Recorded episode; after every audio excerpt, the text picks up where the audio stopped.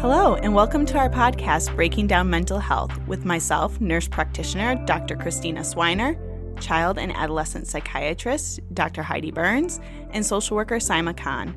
Today, we are joined by Dr. Jessica Pierce to discuss suicidal ideation and self injurious behaviors. Thank you for joining us today, Dr. Pierce. Thanks so much for having me. Dr. Pierce received her bachelor's degree in creative writing from Johns Hopkins University her master's degree in medical anthropology from the University College London, and her MD at the University of Colorado. She completed an internship in general pediatrics at Tufts Medical Center in Boston, psychiatry residency at the University of Washington in Seattle, and a fellowship in child and adolescent psychiatry at Children's National Medical Center in Washington, D.C. Dr. Pierce's clinical interests include medically complex children, eating disorders, anxiety disorders, and trauma informed care.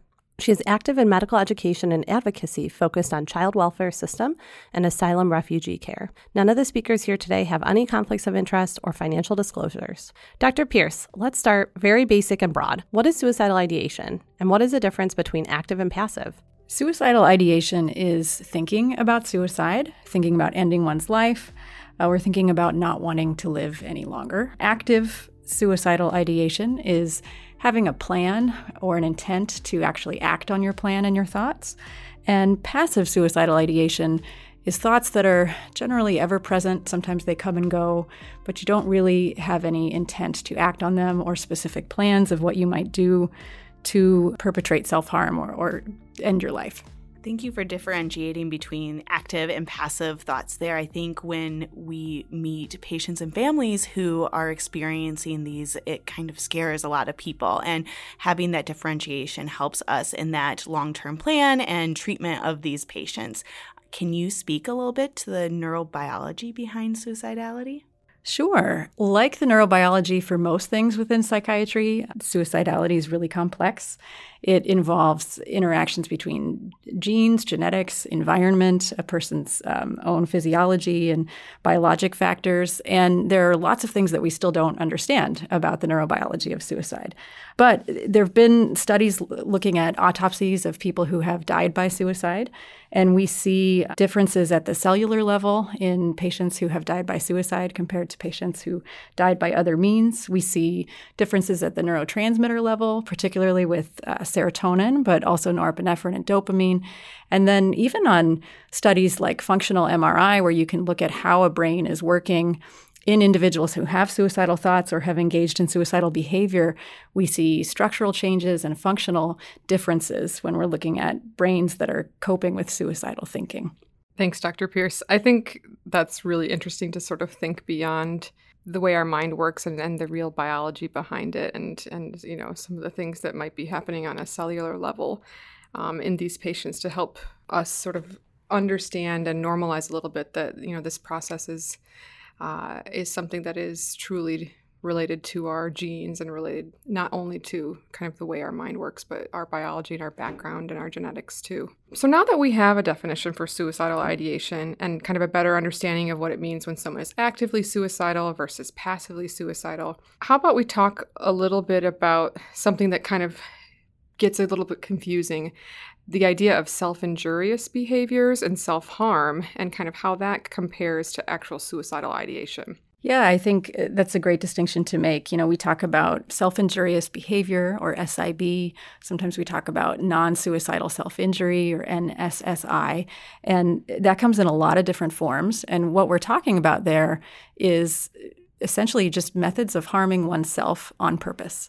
And the reasons behind that vary a lot from individual to individual. People will sometimes self harm using cutting, so using razors, knives, blades, even simple household objects like paper clips or pencils. People can engage in self harm um, with scratching, just using your, your own fingernails. Sometimes people will use erasers from pencils uh, to scrape their own skin. We see burning, pinching. These are all things that a person can do with relatively little access to anything other than, you know, their own hands or fingers or simple common items.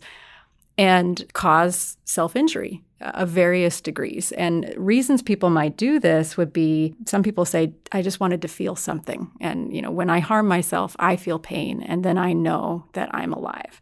Or some people might use it to displace other types of pain. You know, they're feeling significant emotional pain, so they engage in some sort of self harm that displaces that pain from emotion to a physical sensation.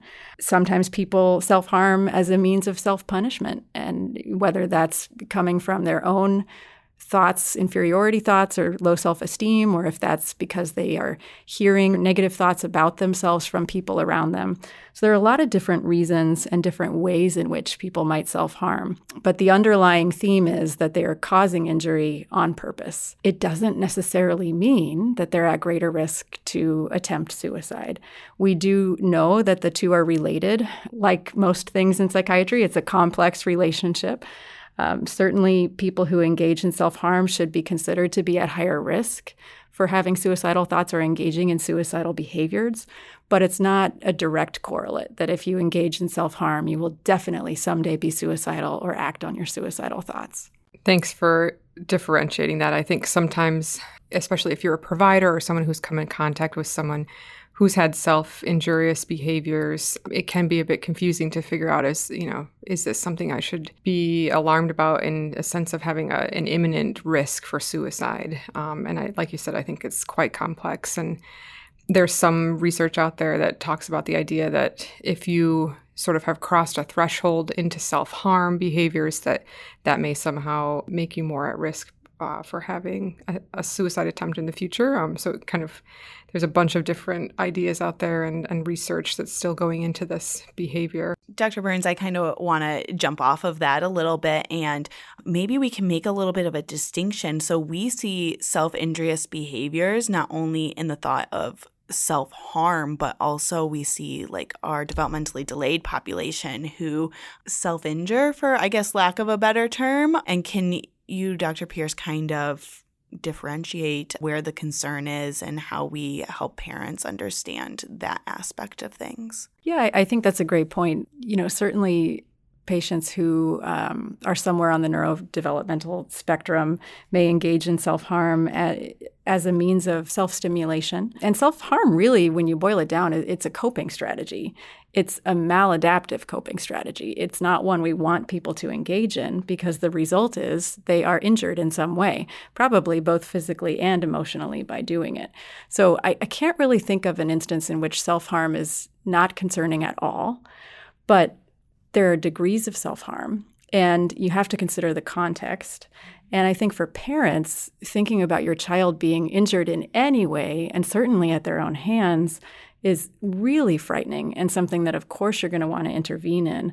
I think where providers can be helpful is putting the self harm in perspective and understanding, you know, what's driving it, how serious is it, and what is it telling us about the distress level of your child and what we need to do to intervene to help them feel better or redirect their emotion so that they use a different, more adaptive coping strategy? So that their first instinct is not, I feel bad or I feel nothing. I want to cut so that I feel better or I feel something. And instead, we direct them to a coping strategy that's more adaptive, like listening to music, writing, talking to somebody. So I, I think for parents, the take home message is self injurious behavior is never normal, but it is common and it's not always an emergency. And it's something that, you know, talking to providers about, we can assess what is the real threat level here and what do we need to do to help this child adapt more constructively. I really appreciate that perspective, Dr. Pierce, of, you know, what can a parent do if their child is self-injuring because it is frightening and concerning and you know parents are uncertain of what to do and i think it's engaging your care team um, engaging your child as well of kind of what's going on you know why what are you feeling? You know, I think providing those opportunities for other distraction or engagement around those behaviors is really important too. I know a lot of DBT focuses as well on intense ways to manage those intense emotions. And so, kind of like maybe even snapping a rubber band or holding an ice cube, right? That's going to provide you that intense stimulation that cutting would provide, you know, so kind of removing or finding an alternative behavior that um, coping strategy to move away from that maladaptive coping And you know, I, I, throw out we throw out a lot of acronyms, right? So DBT is dialectical behavior therapy, which is a form of psychotherapy that really focuses on um, promoting positive coping. It was developed by Marsha Linehan, and oftentimes, you know, thrown in together with borderline personality disorder, but actually DBT is evidence based for depression and many other diagnoses as well. And it can be a really useful tool for families because it's often co-taught where your child is getting intervention and then you're also getting um, resources that your child is learning or the strategies that your child is learning. So we can share more information about that as well so that families can access that and hopefully learn more about ways to support their child. Saima, you said something that I really liked, which is when parents are worried, they need to engage their care team. And I it really goes back to one of my standard lines for kids and families in psychiatry, which is never worry alone. And so if there's something that is doesn't feel right, isn't right, and certainly if you find out your child is self-injuring, even if you discover it just because you happen to catch a glimpse of it when they had their sleeve rolled up, um, it's not something to just sit and stew about by yourself. And so, never worry alone means, you know, talk about it. Talk about it with your child. Talk about it with their care team if you have one. And if you don't have one, go find one. The school can be a good resource for that. But never worry alone, especially when we're talking about self injury and suicidal thoughts, because you don't want to get to the point where it's too late. Dr. Pierce, how would a parent talk to a child if they discovered that they were self harming? What are some good questions or ways to approach a child? I think the first thing to know is that talking about suicide does not make suicidal thoughts worse. And people very often worry about that, that if they bring it up or they ask about it or they go into it in any kind of detail, they're going to give the person ideas about suicide. And we have a lot of research that shows that's just not the case. And in fact, talking about it is a really key part of executing a safety assessment and putting a plan into place. And so, you know, parents and kids have their own language and it's different from family to family. But my advice is to be really open and straightforward about it. You know, if if you see something that looks like self-injury on your child, in a private place where siblings are not around, ask them about it. You know, I, I noticed this thing on your arm. What happened there? Can you tell me about that? Be open ended about it so that you're not immediately assuming it was self harm.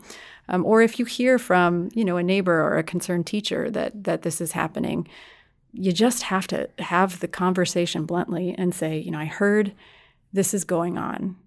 Tell me, tell me about that. Tell me what you're thinking about that. Tell me uh, what what goes through your mind, how you're feeling when you do that, and we'll see if we can find a way to help you with that. I think there's also a lot of resources that families can access as well. And, and it can be really challenging because the internet's an overwhelming place um, and, and not all resources are reputable, right? So I often find that the National Alliance for Mental Illness is a great place to go for education and support and guidance on what to do and the questions to ask as well, because so many people worry alone and i really like that reflection of of kind of tap into other supports um, because this is confusing and it is scary. And part of the goal here is also to kind of help um, providers and families that listen to this podcast know where they can go and who are the people that they can use for support. Uh, the university of michigan also has a lot of good education resources as well on their website Thank you, Saima and Dr. Pierce, for that insight. And I think in this next episode, after we wrap up talking about some of the things here, we're going to get into some of the nitty gritties about safety assessments and safety planning. And we'll have more tips and tricks in that episode.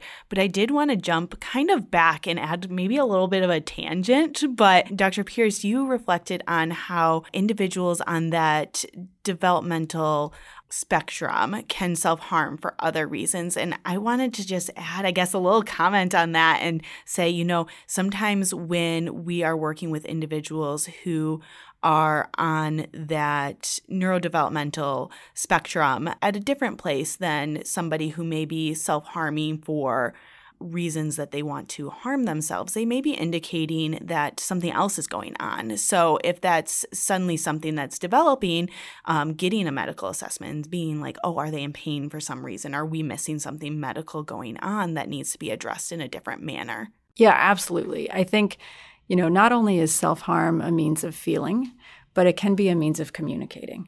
And so, even with younger kids who are neurotypical, if they don't have the language or the emotional understanding to uh, recognize how they're feeling and tell someone else about it, it may look like headbanging or pinching themselves. And that may be a way of communicating, hey, I'm in distress, I need some help. So I, I think that's a great point. And how we intervene may depend a lot on what is driving what is driving the behavior. Now that we're done with our little tangent there, maybe we can talk a little bit about um, what we as providers are allowed to disclose to parents and guardians when a youth is reporting suicidal ideation.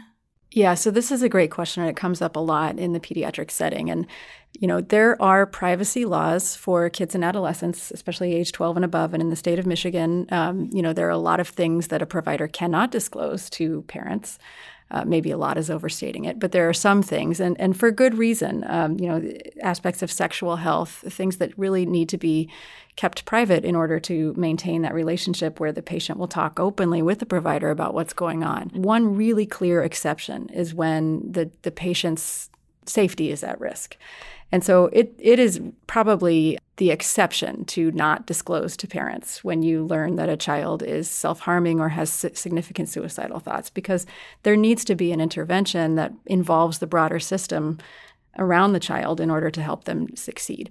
And so, what I tell kids is I always tell them if I'm going to disclose to their parents that that they've been engaging in self harm or that they're having suicidal thoughts. And I explain the reason that we need to protect their safety and that probably on some level, these behaviors that they're engaging in are, are their way of saying, I need help. And that's what we're doing is we're helping them.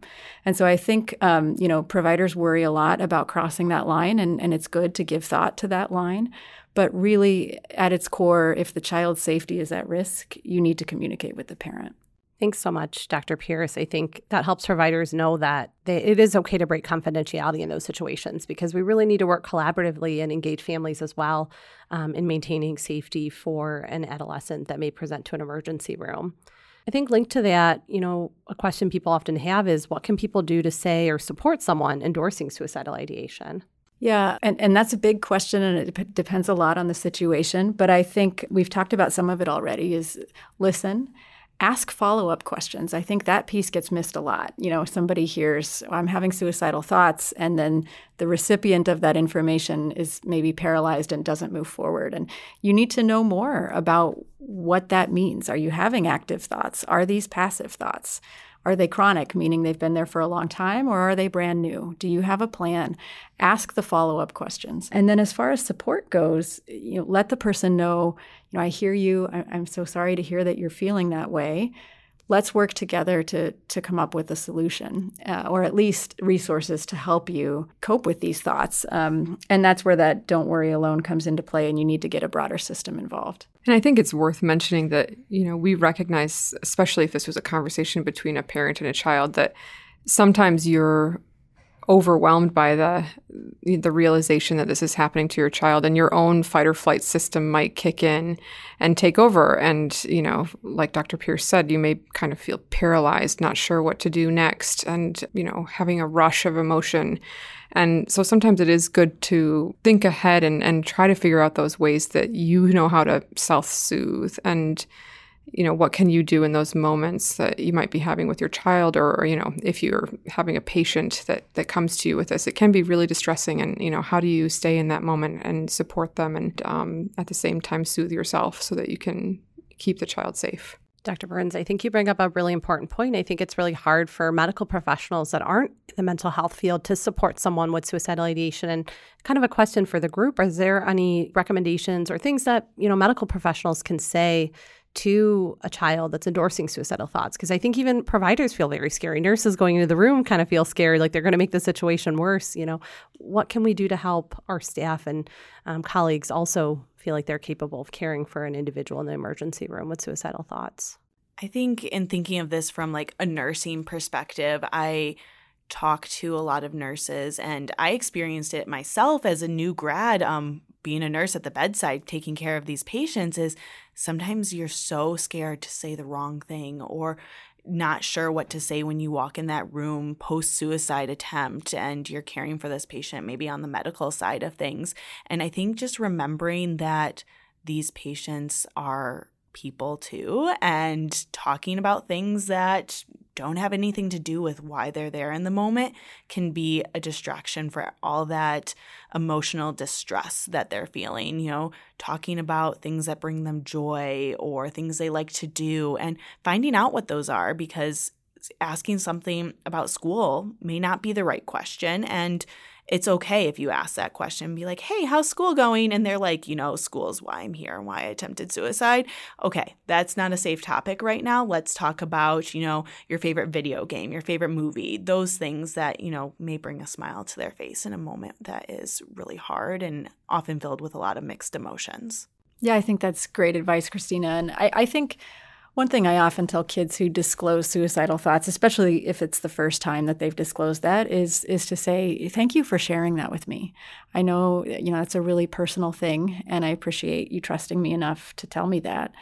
And then I would say to providers who maybe don't know what the next step is, that's okay. And it's okay to even tell that to the patient. You know, you can say, Thank you for sharing that with me. I'm not sure what the next best step is, but I'm going to talk to somebody who really specializes in this stuff and see how we can help you with that. And and then, like you said, Christina, transition to something else. Um, in the meantime, can I get you something to drink? You know, do you want to talk about your favorite Netflix show? Something like that. Humor can go a long way sometimes. It's true. For those of you don't know, Dr. Pierce loves a good joke. That's true. In fact, I, I demand that every patient tell me a joke. We might have to demand one at the end of the episode. So we've talked about a big topic today and lots of details around it. Are there any other thoughts? I think this was a really rich conversation about a topic that's really hard. And I think something that scares a lot of medical professionals. And so I really, you know, I think it's breaking it down, right? So kind of taking it step by step. Um, and I really think it's important for us to be able to, to kind of distinguish um, when someone's having those suicidal thoughts and what we do. So um, I'm glad that we could kind of start this off. And I know we're going to kind of keep this conversation going on, on next steps in our next episode. Maybe we can end with that joke, Dr. Pierce. Oh, sure. Um, okay, do you want to hear my knock knock joke or my Pokemon joke? I'm going to go with Pokemon one. Okay. Why can't you take Pokemon into the bathroom with you? Because he'll peek at you. a lot of groans happening right now. These are children's hospital jokes. yep, keep it G, maybe PG. we know our audience well. Thank you so much, Dr. Pierce. We truly appreciate your time and expertise and dad jokes. My pleasure. Thank you for having me. and thank you to everyone that tuned in this week. And to nurses, social workers, and physicians, you can claim CMEs and CEs at uofmhealth.org slash breaking down mental health. You're able to do this anytime within three years of the initial air date. We hope that you'll join us next time when we will again be joined by Dr. Pierce, as well as pick the brain of our wonderful social worker, Saima Khan, and discuss safety assessments and safety planning. See you then.